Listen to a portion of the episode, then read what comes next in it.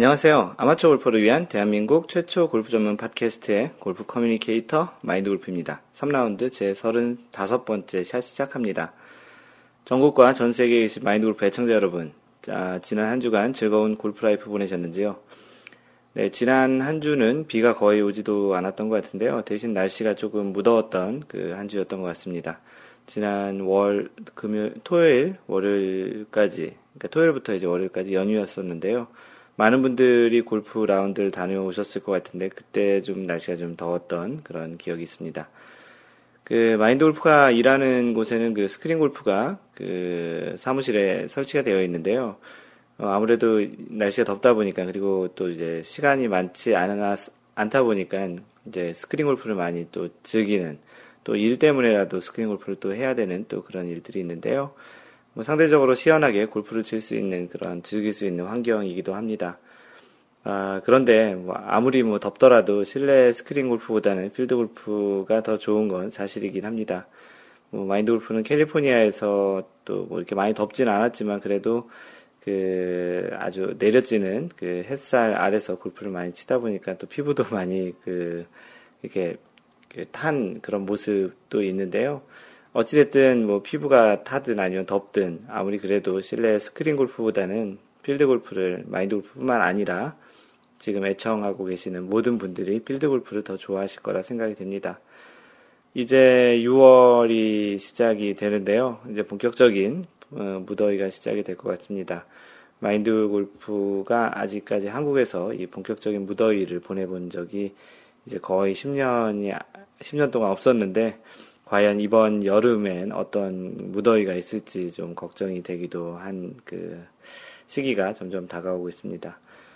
마인드 골프 6월 원래회가 있지요. 그래서 지난주에도 이제 공지사항을 드렸는데요.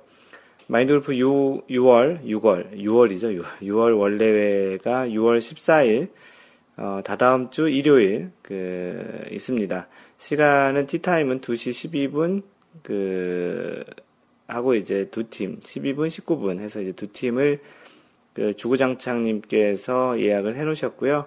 현재 참가하신다는 분이 총 6명, 주구장창, 마라도, LKH 코아코님, 큐스맨, 나라라, 그리고 마인드 골프 이렇게 6명인데요. 어, 만약에 추가 인원이 없으면 6명이서 3팀, 3명씩 두 팀으로 아마 라운드를 할 것 같고요.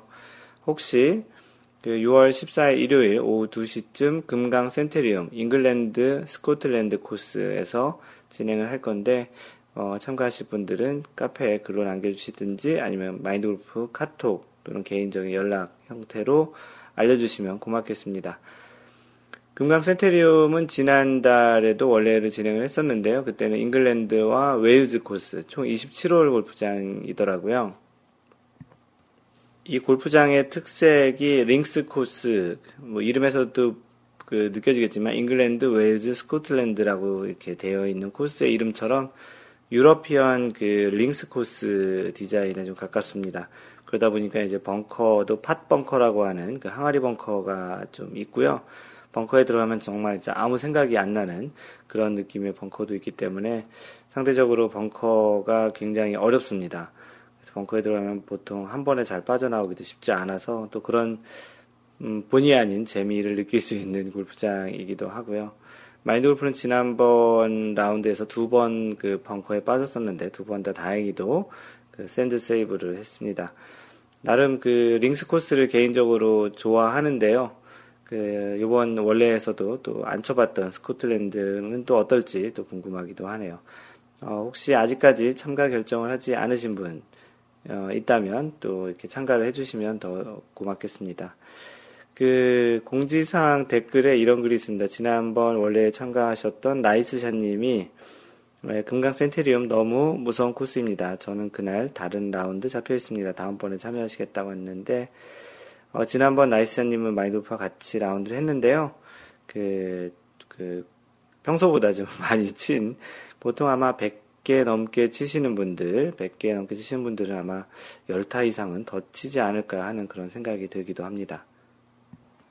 네, 그리고 참고로 그 마인드 골프가 그 주로 이제 주말에 원래를 진행을 하고 있는데요. 그거는 마인드 골프가 지금 최근에 한국에 온 이후로 그 주중에 시간을 낼 수가 쉽 지 않을 정도로 지금 좀 바쁜 일정이 있어서 좀 그런 거를 좀 양해해 주셨으면 좋겠고요.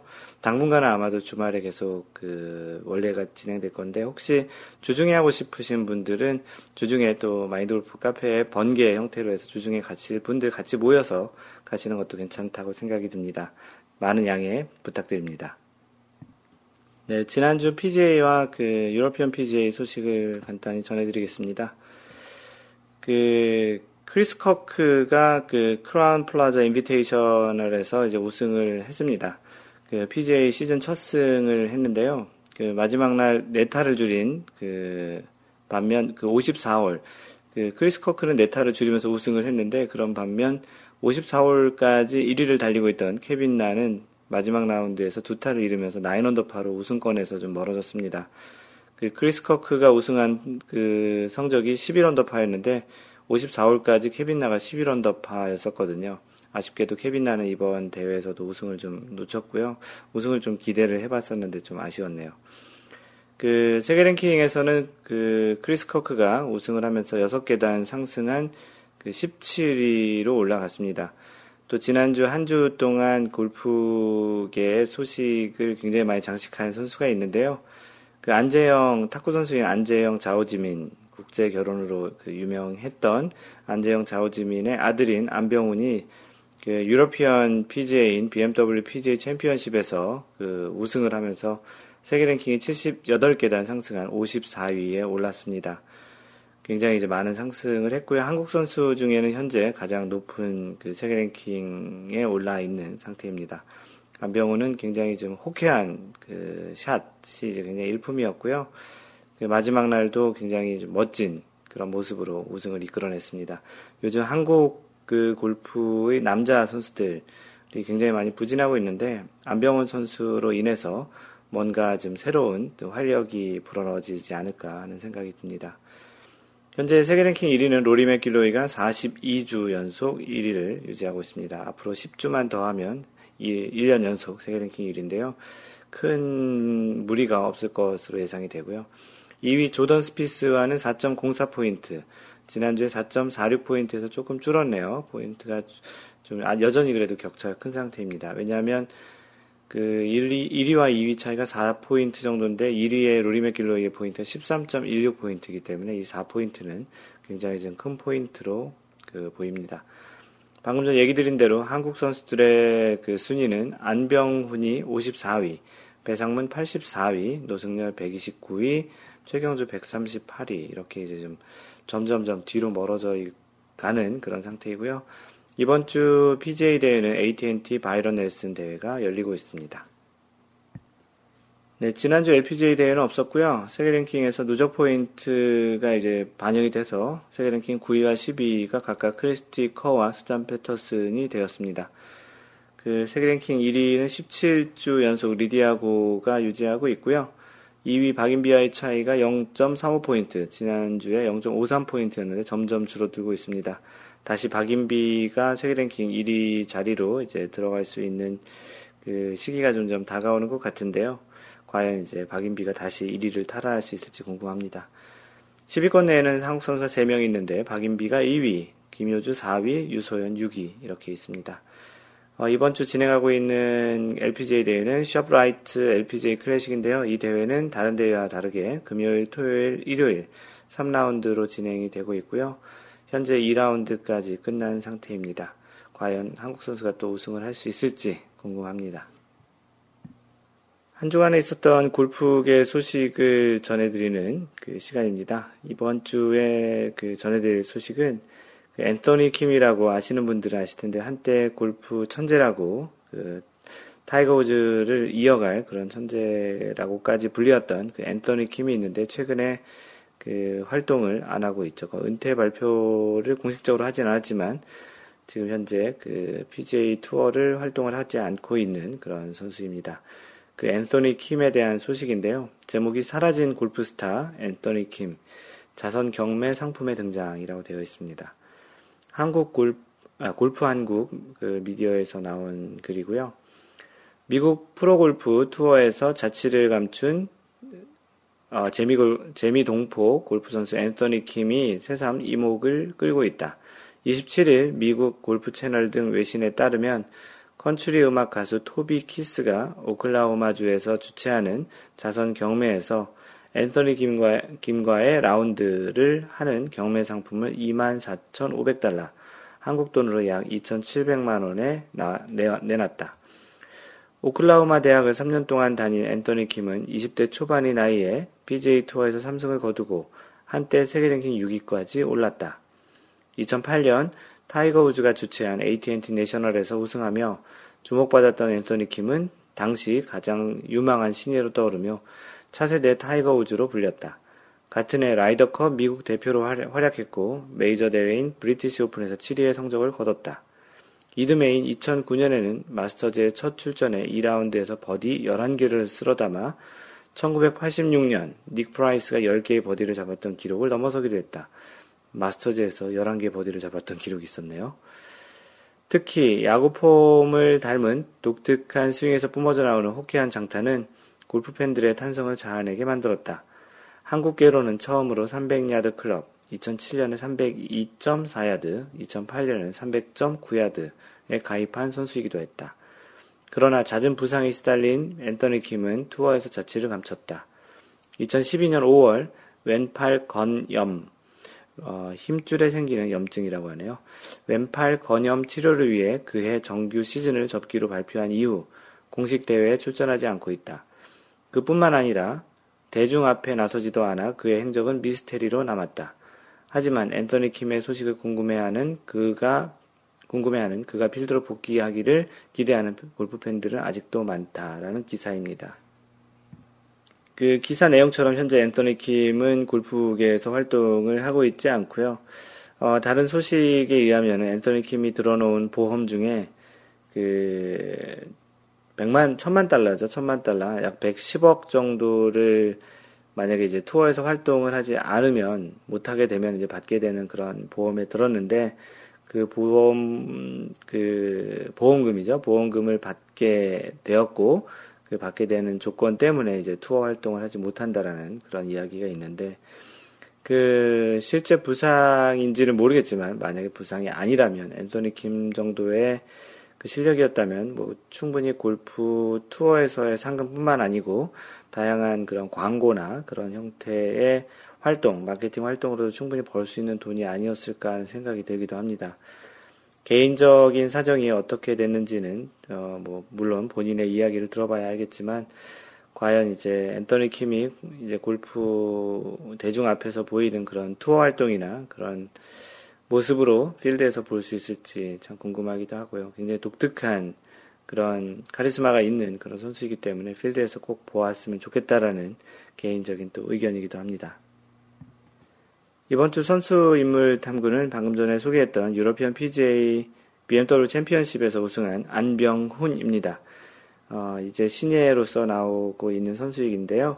그 한국 선수이기도 하고 또 굉장히 좀 이제 떠오르는 신예라서 소개를 합니다. 본명은 안병훈이고요. 나이는 1991년생이네요. 현재 나이 23살. 출생은 대한민국 서울이고 키는 현재 186cm, 몸무게는 95kg. 역시 호쾌한 그런 드라이브 샷, 호쾌한 샷을 하기에는 충분히 좋은 조건인 것 같습니다. 국적은 대한민국이고요. 거주는 미국 플로리다에 지금 거주하고 있습니다. 그 아마추어 시절을 보면 1998년 서울 올림픽 메달리스트인 안재형, 98년에 얘기하는 거죠. 아까 태어난 건 91년이라고 했으니까 98년에 서울 올림픽이 있었는데 그 당시에 메달리스트였던 안재형과 자오지민 중국 그 선수였죠. 자오지민의 그 아들로 이제 태어나게 됩니다. 2001년에 아니 1991년에 어, 2005년에 데이비 리드베터 그 골프 아카데미에 가기 위해서 미국으로 이제 그 이사를 하게 됩니다.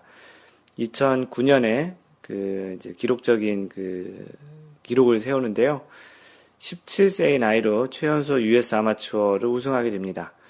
그 17살에 이제 US 아마추어 대회에 나가서 이제 우승을 했고 2010년에는 아놀드 파마 인비테이셔널 PGA 투어에 이제 첫 데뷔를 하는 그런 그 아마추어 시절을 보내다가 2011년에 이제 프로 전향을 하면서 Q-School을 통해서 2011년 챌린지 투어의 자리를 획득하게 됩니다.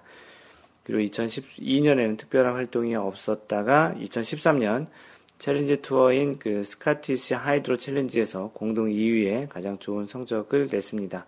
점점점 이제 어떻게 보면 위로 올라오는 그런 추세로 보이는 것이죠. 2013년에 공동 2위에 챌린지 투어에 좋은 성적을 냈고, 2000, 그 다음에 2014년, 지난해죠. 그 챌린지 투어인 롤렉스 트로피에서 첫 그, 그 투어 우승을 하게 됩니다. 프로 시절에 이제 첫 프로 우승인데요. 이 우승은 한국인으로는 처음으로 챌린지 투어 우승이기도 한 그런 우승이었고요. 이 해에 그 챌린지 투어 상금 랭킹 3위로 마감을 하게 되면서 또 이제 유러피언 투어 자격까지도 이제 그 획득을 하게 됩니다. 그리고 지난주에 있었던 2015년 BMW PGA 챔피언십에서 첫 우승을 하게 되고요. 이 우승은 그 아놀드 파마 이후로 US 아마추어와 브리티시 PGA 챔피언십을 우승한 그 선수가 됩니다. 그 US 아마추어로 우승했던 선수 중에 그 유러피언 그 PGA 챔피언십을 우승한 첫 번째 선수인데 아울드 파마 이후에 첫 선수라고 하네요. 굉장한 기록이기도 한 것 같습니다. 그 한국 남자 골프가 요즘 좀 그 잠잠하죠. 조용한데 이 안병훈 선수로 인해서 한국 그 남자 골프 남자 프로 골퍼 어, 이, 시, 이 시장 시장이라고 남자 프로 골퍼의 그런 분위기도 다시 이렇게 좋아지는 그런 계기가 되었으면 좋겠습니다. 지난 한 주 동안 굉장히 많은 사람들의 입에 회자되었던 안병훈 선수의 그런 소개였습니다. 네, 지난번 팟캐스트 골프 3라운드 34번째 샷 골프 힘 빼기, 힘 주지 않으면 뺄 것도 없다라는 그 팟캐스트의 댓글을 다신 분들 소개하겠습니다. 겸지님 잘 듣겠습니다라고 해주셨고요. 주신님께서는 어, 선 리플합니다. 오늘 토너먼트 첫 번째 1라운드에서 평타를 쳤습니다. 보통 쳤다는 거겠죠. 샷감이 또 엄청 나빠졌는데 어, 원퍼팅 11개를 하는 바람에 세이브가 많았습니다. 오늘 이 자료를 통해 마인드골프 팟캐스트를 통해서 이제 좋은 마인드를 심고 내일도 심기일전 해보겠습니다. 긴장하면 어깨가 경직되고 나도 모르게 힘이 들어가지요. 제가 오늘 그랬나 봐요. 네, 골프가 그 참 힘 뺀다고 하는 그런 게 굉장히 어려운 운동 중의 하나입니다. 과연 이제 좋은 결과가 있었는지 모르겠고요. 어, 심플하게님, 잘 들었습니다. 어, 이제 시작한 지 1년도 안 된 터라 처음부터 힘을 빼면 좋은데 그립을 견고하게 잡으면서 어, 마찰력 어, 잡으면서도 손에 힘이 들어가지 않는 것이 참 어려워요. 손에 힘이 들어가면서 전 팔 전체에도 힘이 또 들어가고 어깨에도 힘이 들어가고 악순환인 것 같습니다. 네, 맞는 말씀이시고요. 어느 한 부분에 힘이 들어가면 거기에 다 연결되어 있는 그 관절 구조 또 근육이기 때문에 같이 또 힘이 들어가는 것이 너무나도 당연합니다. 그 골프를 치면서 힘 빼는데 보통 3년 걸린다는 이야기가 있듯이 심플하게님께서는 이제 1년이 안 돼 있기 때문에 어떻게 보면 당연하다 생각하고요. 그 골프를 평생 치는 과정 중에 그립에서 힘을 주는 정도는 매번 다르다고 생각을 합니다. 그 말로 설명하긴 참 힘들지만 자신만의 어떤 방법을 어떻게든 찾는 것이 좋을 것 같고요. 자신만의 pre-shot routine인 것처럼 그 가볍게 그 어떠한 그 연습을 하면서 잘 맞았을 때 그 감을 잘 기억을 해서 또는 어떻게 하면 그 감이 나오는지를 잘 생각해 보시고 그 부분에 집중하는 것이 그립에 힘을 빠지는 것인데 이제 도움이 될 것 같습니다.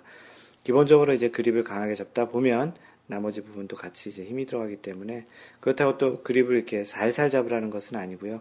견고하게 잡는다는 표현이 맞을 것 같습니다. 뭐 영어로 얘기하자면 펌하게 잡으라는 거죠. 펌 견고하게 스트롱하게 잡으라는 것이 아니고 견고하게 잡으라, 잡으라는 그런 측면으로 이해하시면 좋겠습니다. 네, 오랜만에 그 블로그에 글을 올려주신 분이 계신데요. 박명록, 아니, 그 댓글로 글을 올려주셨는데, 어, 김인수님이십니다. 어, 최근 마인드골프 Y골프 동영상을 유튜브로 시청한 골프 비기너입니다. 15샷을 하루 3개씩 5일 동안 시청했습니다. 저는 운동을 배울 경우 먼저 골프 관련 서적을 읽어보고, 아, 골프가 아니고 관련 서적을 몇 권 읽어보고, 그러고 난 뒤 레슨을 받는 경향이 많습니다. 그래서 그런지 이론적 측면에 보다 많은 관심을 갖고 있습니다. 많은 골프 강사분들이 골프 레슨 시 이렇게 하세요, 저렇게 하세요 하면서 가고자 하는 목표만을 줄기차게 강조하고 있다고 생각합니다. 강사분 본인이 생각한 대로 따라하지 못하면 수강생의 잘못을, 잘못된 행위를 주구장창 지적만 하고요. 지적질의 천국이 골프 강습장인 것 같습니다. 그러나 마인드 골프는 왜 그래야 하는지, 그 근거는 무엇인지, 원리가 어떠한지를 알려주었습니다. 머릿속에서 이론이 먼저 확실히 정립된다면 그 뒤에 몸이 쉽게 따라갈 수 있다고 봅니다. 일회성 강의가 아니었기에 지적질만 해대는 강의가 아니었기에 좋았습니다. 훌륭한 강의였습니다. 근거를 알려주었고 원리를 가르쳐 주었고 왜에 대한 답변이었기에 무작정 따라하지 않고 논리를 생각하면서 행동하게 되는 강의였습니다. 좋은 강의 시청하게 해주셔서 감사합니다. 라고 글을 남겨주셨습니다. 굉장히 칭찬이 많았기에 마이돌프가 소개하는 것이고요. 그 마인드 골프의 와이 골프를 긍정적으로 또 좋게 봐주시는 분들은 대체적으로 김인수님이 이야기하신 부분과 굉장히 일맥상통하는 것 같습니다. 그동안의 많은 골프 레슨이 어떻게 하라는 결과 중심적인 이야기였다면 근본적으로 왜 그렇게 하는 것이 좋고 나쁜지 또 유리하고 불리한지에 대한 마인드 골프의 와이 골프는 그런 부분을 터치했기 때문에 그런 부분에 좀 그 공감하시는 그런 분, 시청자분들, 애청자분들은 굉장히 공감을 하셨을 거라 생각이 됩니다. 어, 앞으로도 계속 이런 주제로 그 강의를 찍어 나갈 건데요.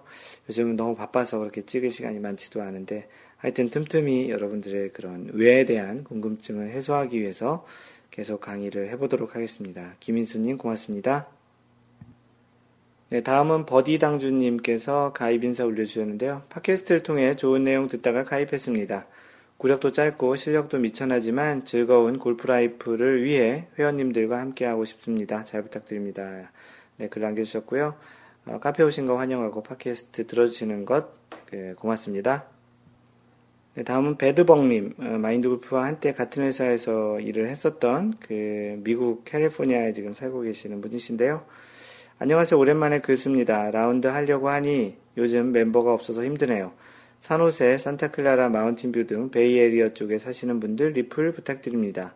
날 잡아서 라운드 하면 같이 하면 좋을 것 같습니다. 혼자 라운드 하기 너무너무 심심해요. 그 한국에 계신 분들에게는 굉장히 좀 부러운 그런 말, 멘트죠. 그 미국에서는 한국에서는 이제 혼자 라운드 하려면 join해서 이렇게 할 수 있는 방법은 있지만 기본적으로 혼자 라운드 하는 것조차 어려운 그런 동네이기 때문에 배드봉님의 이러한 혼자 하는 거 너무 심심하다는 그런 말은 자칫 한국에 계신 분들에게 부러움을 살 수 있는 것 같습니다. 배드봉님 잘 지내고 계신지 모르겠는데요. 어, 이분이 얘기한 그 지역은 캘리포니아 그 산호세, 소위 얘기하는 실리콘밸리 지역을 베이에리어라고 하는데 혹시 그쪽 지역에서 마인드 팟캐스트를 들으시는 분은 카페에 오셔가지고 배드봉님과 같이 라운드를 하시면 좋겠습니다. 네, 다음은 파플님이 올려주신 내용인데요. 라이브 레슨 70, 그 SBS인가요? 제이골프인가? 거기서 촬영하는 그 프로그램에 참여를, 출연을 하신 그런 기사를 올려주셨습니다. 맨 처음에 그냥 기사만 링크 하셔가지고, 이게 무슨 내용인가 했는데, 혹시 기사에 그 나온, 그 사진에 나온 분이시냐고 했더니, 그, 거기에 참여를 하셨다고, 프리미엄 라이브 레슨 70, 부부 동호인 팀의 힐링 골프 여행이라는 그런 그 프로그램에 그 신청해서 참여를 해주셨나 봅니다. 그 파플님 네, 사진도 잘 봤고요. 네, 굉장히 좋은 추억으로 남으셨을 것 같네요. 축하드립니다. 이제 아무래도 골프 시즌이다 보니까 이제 다른 사연보다는 라운드 다녀왔다라는 이야기들이 좀 더 많은데요. 하나 아빠님, 네, 출라비스타 골프 클럽, 어, 캘리포니아에 있는 골프장인데요. 거기 다녀온 그 스코어 카드를 올려주셨습니다. 어, 라베 갱신도 하신 것 같은데요. 안녕하세요. 하나아빠임, 하나아빠입니다. 16일에 출라비스타에 있는 출라비스타 골프클럽에 라운드 다녀왔습니다. 지난번 스코어 플러스 34에서 네타가 줄어든 플러스 30을 기록했습니다. 102타인 것 같네요. 어, 스코어가 줄어든 점을 생각해보면 첫 번째, 티샷으로 인한 벌타가 없습니다. 괄호 열고 티샷을 다 잘 쳤다는 게 아닙니다. 유유. 두 번째, second shot이 좋아 par save 오늘 다섯 번, GIR을 다섯 번 했다는 얘기네요. 굉장히 잘하셨네요. 세 번째, 올해 첫 버디를 했습니다. 스코어 카드에 버디 부분을 빨간색으로 동그라미를 이렇게 치셨는데요. 어, 스코어 개선할 점을 생각해 보면 첫 번째, 전반전 대비 후반전의 네타 상승. 상승 원인을 생각해 보면 후반 홀에서 내기에 대한 욕심으로 티샷이 무너짐. 내기 하셨었나 보네요. 두 번째, 18번 홀 파5에서 서드샷 뒷땅으로 해저드. 노란 말뚝, 일반 해저드죠? 노란, 어, 해저드에 빠짐. 어, 이 샷도 막홀 한번 먹어보자라는 욕심으로 빚어진 참사라고, 내기로 인한 참사로 인해서 그 후반 홀에 좀 더 더 쳤다라는 그런 내용인 것 같습니다. 이러한 복기를 하는 것은 여러모로 뭐 당장 다음 라운드에 도움이 되지는 않을 수 있지만 이런 복귀를 계속하는 그런 습관은 전체적인 골프 측면에서 자기 자신의 어떠한 그 골프에 대한 그 지난번에 대해서 잘못했던 것에 대한 한번 자기 자신의 머리에 심어놓는 그런 측면에서 자주 하신다면 똑같은 실수를 줄여드는 굉장히 좋은 방법인 것 같습니다. 그런 측면에서 복귀하는 그런 그 하나 아빠님의 그런 자세는 굉장히 칭찬해 드릴 만한 것 같고요. 올해 상반기가 지나기 전에 버디 잡아 기분 참 좋은 라운드로 기억에 남습니다. 상반기 이제 끝났는데 딱 하나 하셨네요. 하반기에는 두 개 하시기 바랍니다. 아마도 다음 라운드부터는 푸시카트 가지고 걸어 다니면서 라운드를 즐길 것 같습니다. 후기 남겨보도록 하겠습니다. 네. 세호님도 계속 이렇게 그 실력이 늘어나는 모습이 잘 보이는데요. 꾸준히 그리고 잘 즐기면서 하는 모습 대단히 보기 좋습니다. 네, 다음은 Why Not 버디님께서 올려주신 라운드 후기인데요. 어, 라베 한타 줄이는 게 이리 어려운 건가요? 가로 열고 싱글 바라기의 up down 라운드 후기라고 좀 길지만 나름 재밌는 그 라운드 후기라서 처음부터 끝까지 다 읽어보도록 하겠습니다. 안녕하세요. 간만에 라운드, 라베의 갱신을 자축하는 라운드 후기 올립니다. 작년 6월 21일 81개 라베 찍은 이후 근 1년 만에 올해 처음으로 80개 타수가 나왔습니다. 마지막 홀까지 싱글도 노렸는데 사실 80개 타수도 싱글 많긴 한데 한국 사람들은 70대 타수를 꼭 싱글이라고 이야기하는 것 같습니다.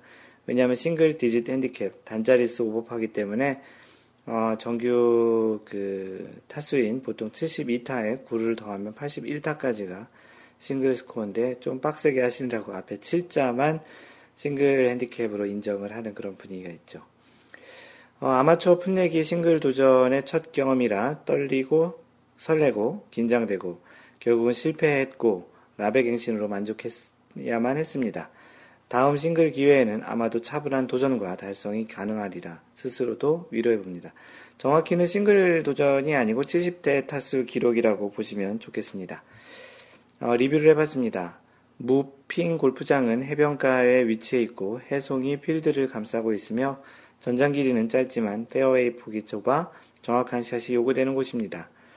종전까지 이곳 최고 타수는 92타로 기억하고 있어 이번에는 보기 플레이를 목표로 하고 드라이버 대신 우드 티샷으로 정확도를 높여서 안전한 전략을 취하는 게 출발 전 계획이었습니다. 1번 홀, 파4는 우드 티샷이 오른쪽 나무숲으로 들어갔고, 레이업하고 세 번째 샷만에 그린에 올려 보기를, 보기로 마무리. 항상 그러하듯 몸이 안 풀린 상태였기 때문에 첫 홀 보기라 해도 꽤 만족했습니다. 2번 홀 파5, 파3는 행운이 찾아왔습니다. 핀까지 120야드 거리에 피칭으로 3야드 붙였는데 버디 성공으로 초반 출발이 좋았습니다. 3번 홀부터 5번 홀까지 페어웨이 티샷과 second샷이 불안했지만 어떻게든 two on 성공으로 연속 파행진을 이어갔습니다. 그러고 보면 1번 홀에 보기 2번 홀 버디, 5번 홀까지 파니까 5번 홀까지 이븐 파로 치신 거네요. 어, 첫 번째 위기는 6번 홀에서 찾아왔습니다. 제가 평소 거리 측정기를 가지고 다니고 지금까지 거리 측정하면서 샷을 해왔습니다만 어, 이분이 중국에 계시거든요. 6번 홀 파5 오른쪽으로 휘는 dogleg에서 캐디가 티샷에서 전방 페어웨이 중앙에 위치한 나무까지 거리를 200야드로 불러주는 것을 그대로 믿고 우드 티샷을 했는데 왼쪽으로 감기면서 오비가 나왔습니다. 샷 후에 거리 측정기로 재보니 170야드였습니다. 그렇다면 더 안전한 5번 유틸리티로 190야드만 보냈어도 됐는데 라는 아쉬움. 이제부터 무리수가 찾아옵니다. OB tee에서 홀까지 220야드를 4 on 하려고 3번 우드로 유틸리티로 잡았는데 아니나 다를까 몸이 일찍 열리면서 오른쪽 슬라이스로 숲을 넘어 옆홀 그린 주변 경사면까지 날아갔습니다. 이제 안 좋은 그 악순환의 시작이 시작됐는데요. 어, 다행히 샷을 할 수 있는 좋은 위치여서 52도 웨지로 나무를 넘겨서 그린에 올리면 된다는 자기 중심적인 생각으로 다섯 번째 샷을 했는데 경사면이라 왼쪽으로 감기고 뒷땅나면서 그린 주변 경사면에 떨어졌습니다. 여섯 번째 샷으로 그린에 붙여서 더블 보기라도 하자라는 그런 생각은 어프로치 샷을 불안하게 하면서 철푸덕거리며 결국 seven on two putt로 양파를 겨우 면한 포오버 정확히는 quadruple 보기를 홀로 quadruple 보기로 홀로 마쳤습니다. 다행인 것은 아직 포기할 단계는 아니다라는 긍정 마인드였습니다. 7번 홀 8번 홀 연속 파 세이브 하면서 멘탈 붕괴를 면했고 마지막 9번 홀 파5에서는 5야드 퍼트를 버디로 낚으면서 생애 최초 nine홀 기준 39타 어, 3개 오바를 기록했네요. 그쵸 아까 quadruple 보기에다가 버디 2개, 보기 하나니까 이제 3개 오바를 하셨는데요. 후반에는 12번 홀 파3에서 위기가 찾아왔습니다. 이 골프라는 게 잠깐 얘기를 하면 그 18홀 중에 희노애락이 항상 존재하고 어떠한 흐름이라는 게 존재합니다. 진짜 라벨을 친 날도 사실은 중간에 위기 상황이 있고 안 좋았던 홀들이 분명히 있는데요. 어, 이 지금 그, 그 와이낫 버디님께서도 이제 두 번째 이제 그런 위기가 찾아왔다는 그런 대목입니다. 그 위기가 어떻게 됐는지 한번 보시죠. 어, 그린 주변에 떨어졌으며 파3 홀인데 그 파 세이브가 쉽지 않음을 알고 보기 플레이를 해도 되는데 11번 홀에서 보기를 했기 때문에 여유가 없다라는 조급함에 철푸덕거리며 더블 보기를 범하고 말았습니다. 11번 홀도 보기, 12번 홀은 더블 보기. 전반에 3개를 쳤는데 후반 이제 시작한 3번, 3홀 만에 이제 3개를 또 치게 된 거네요. 6홀 남겨두고 6오바. 과연 싱글이 가능할까요? 제 실력으로는 당연히 불가능하죠. 계속 얘기 드리지만 싱글의 정의를 잘못 알고 계시는데요. 싱글은 81타까지입니다. 나인오바 기준으로요. 그런데 다시 한번 발동 걸리게 만드는 게 13번 홀부터 마음을 비우면서 15번 홀까지 연속 파를 기록하면서 싱글 분위기를 계속 이어갑니다. 그러나 마지막 위기는 제 스스로의 멘탈의 나약함에서 찾아왔습니다. 16번 홀 파5 3번 우드 티샷과 3번 유틸리티 티샷으로 two on을 성공해서 이글 찬스까지 만들었음에도 불구하고 오르막 18, 18걸음을 안이하게 어이없게 퍼트하면서 그만 4퍼트를 하고 말았네요. 그렇게 잘하던 전반 14개의 퍼트가 후반 20개의 퍼트로 늘어나게 만든 결정적인 16번 홀 파5였다고 합니다. 이대로 포기할 것인가? 이제 남은 홀은 2홀, 그리고 현재 6오버. 이대로 연속 파 성공하면 79타로 싱글 성공하는 거죠. 아, 그리고 17번 홀 파4에서 파 성공. 이제 마지막 18번 홀한 개의 홀을 남겨둔 가운데 6오버 상황입니다. 하지만 결과가 말해주었듯이 마지막 홀 보기를 범하면서 예기치 않았던 그리고 기대하지 않았던 싱글 할 뻔한 사건이 마치 아무 일 없다는 듯이 79개가 아닌 80개 라베 갱신으로 끝났습니다. 다시 여러 번 얘기하지만 싱글은 맞습니다. 결과에 대해서는 아직도 아쉬운 잔상이 매우 많이 남아 있습니다. 하지만 긍정적인 요소도 찾았습니다. 이게 후, 그, 어떤 라운드를 복귀하고 이렇게 생각하면서 찾은 교훈인 것 같은데요. 싱글하는 것은 그리 어려운 도전이 아니다. 병가의 상사다. 즉 마음먹기에 달려있다라는 이런 생각들.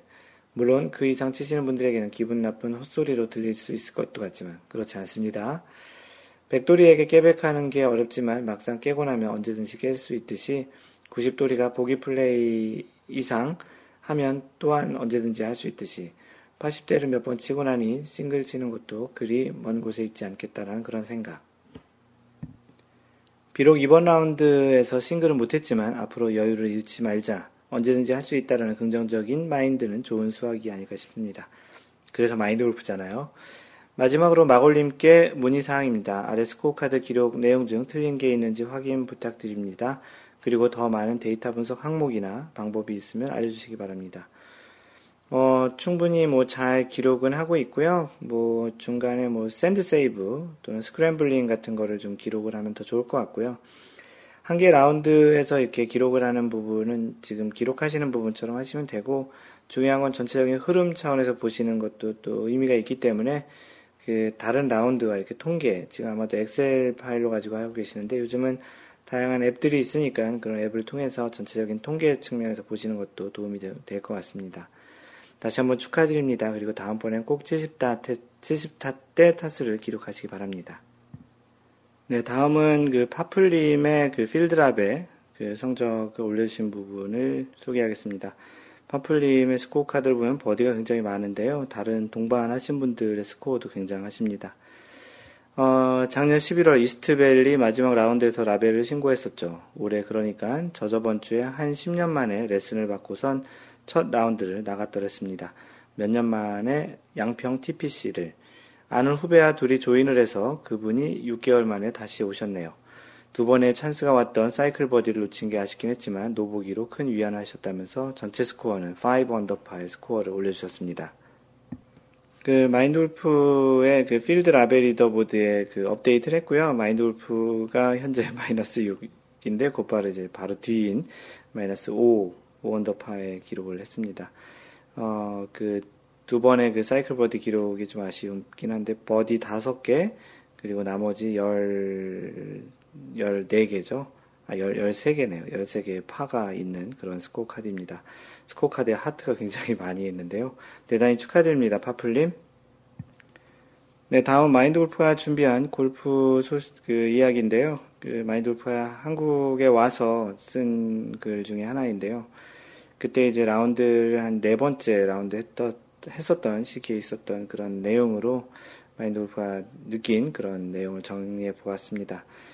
그 제목이 그린에서 깃대를 거꾸로 들고 있어야 하는 이유에 대한 내용입니다. 뭐 이미 왜 그래야 되는지를 잘 알고 계신 분들도 있겠지만 이제 골프를 시작하거나 잘 모르시는 분들을 위해서 이 주제를 선택해 보았고요.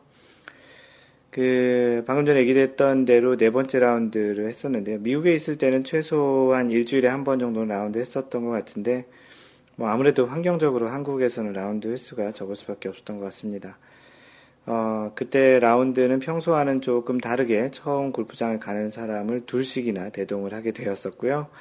보통 4명이 같이 라운드 할 때 한 명 정도는 처음 치거나 초보자가 있어도 플레이하는데 큰 영향이 없겠지만 두 명이 처음 라운드 하는 경우는 그리 많지 않지만 또 라운드 하기 전부터 조금은 좀 사실 걱정이 됐던 그런 라운드였습니다. 뭐 다행히 바로 앞팀의 여성분들 네 분이 플레이를 해서 조금 느리기도 했고 같이 동반한 초보 골퍼분들도 열심히 라운드를 해서 전반적으로 크게 느리거나 힘든 라운드는 아니었습니다. 라운드 나오기 전 가장 잘 지켜야 할 것들에 대해서 몇 가지 이야기를 해주었는데요.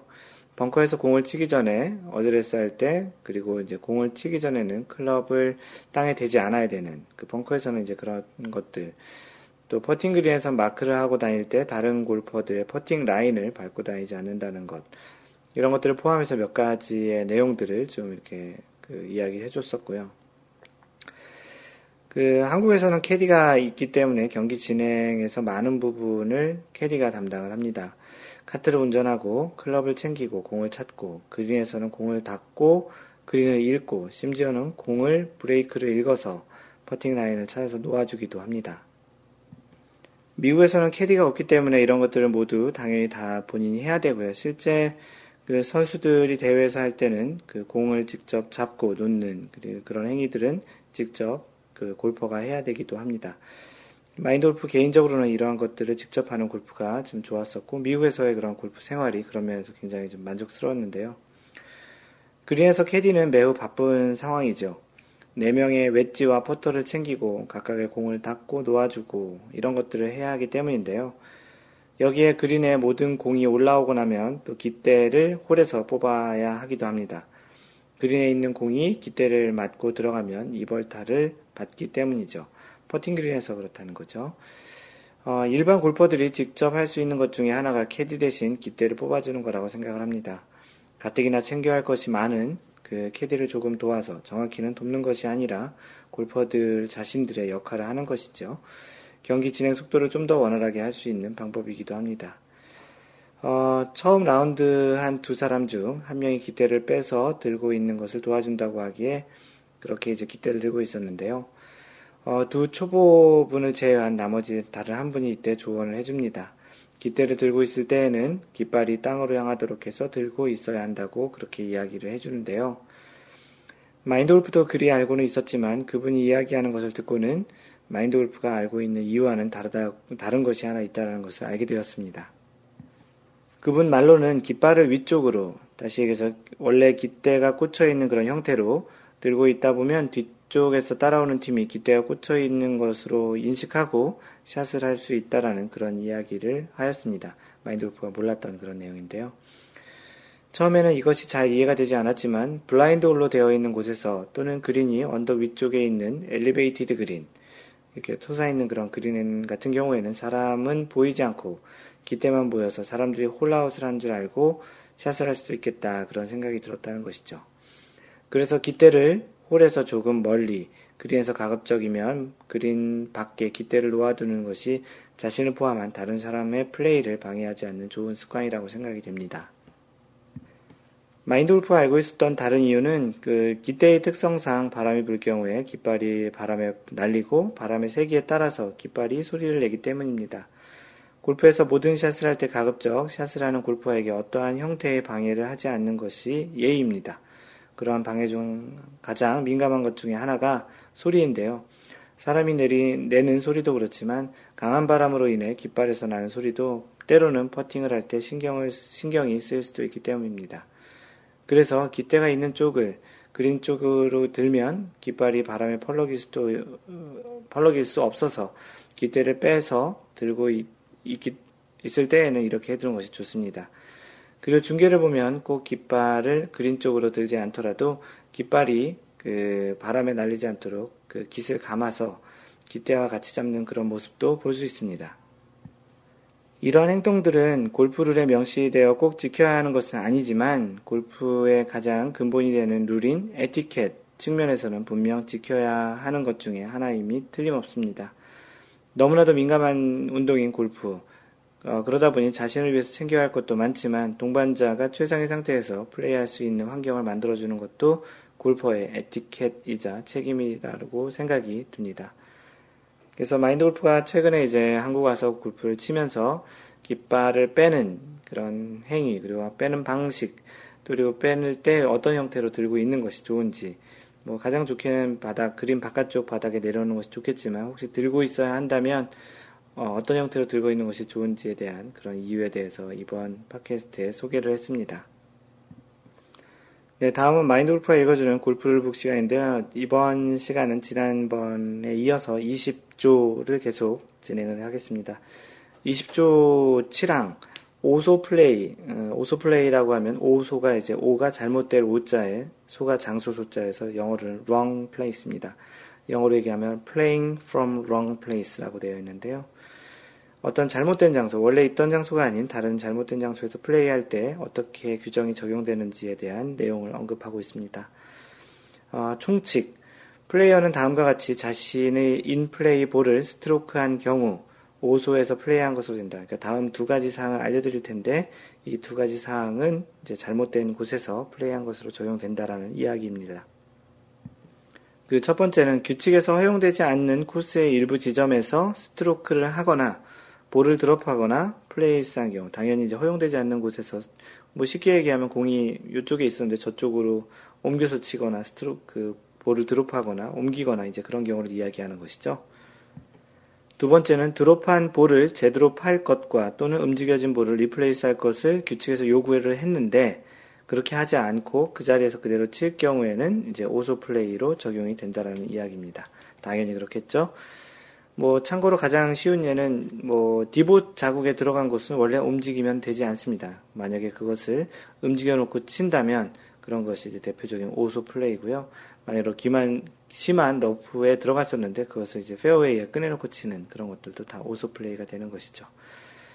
뭐 그 디봇 자국에 들어간 것은 같이 치시는 동반자들끼리의 로컬 룰로 조금은 좀 약간은 좀, 좀 이렇게 허용을 하는 그런 경우도 있기도 한데요. 예를 들자면 그런 것입니다.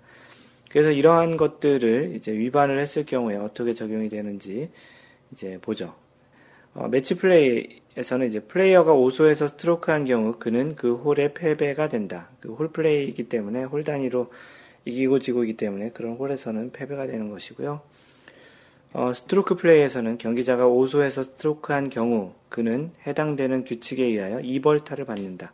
그래서 볼을 움직이거나 자 다른 곳에 드롭을 하거나 드롭을 하는 규정에 어긋나서 드롭을 할 때 이제 그럴 경우에는 2벌타를 받는다는 것입니다.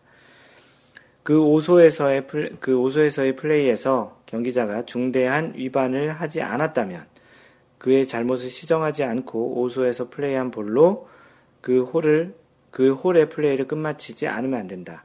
중대한 그런 위반을 하지 않았을 경우에는 이제 벌타를 받고 이제 그 홀 플레이를 그대로 해야 된다는 거죠. 경기자가 오소에서 플레이한 후 그가 그 사실을 알게 되었으며 중대한 위반을 했을지도 모른다고 생각한 경우에는 다음 티잉 그라운드에서 스트로크 하기 전에 경기자는 규칙에 따라서 제2의 볼을 플레이하여 그 볼로 플레이를 끝마치지 않으면 안 된다. 그 라운드의 마지막 홀인 경우에 경기자는 그 퍼팅 그린을 떠나기 전에 규칙에 따라서 제2의 볼을 플레이하여 그 홀의 플레이를 끝마친다는 뜻을 선언하지 않으면 안 된다. 중대한 위반을 했을 경우에는 다시 원래 위치대로 가서 그 두 번째 볼로 플레이를 하여 해서 경기를 끝내야 된다는 것입니다. 경기자가 제2의 볼을 플레이한 경우 그는 그의 스코어 카드를 제출하기 전에 위원회에 그 사실을 보고하지 않으면 안 되며 보고하지 않은 경우 경기자는 경기 실격이 된다. 위원회는 경기자가 해당 규칙에 대하여 중대한 위반을 했는가 하지 않았는가의 여부를 결정하지 않으면 안 된다. 중대한 위반을 했을 경우 제2의 볼로 낸 스코어를 채택하며 경기자는 그 볼로 친 스코어에 이벌타를 가산하지 않으면 안 된다. 그러니까 이벌타를 추가해야 된다는 거죠.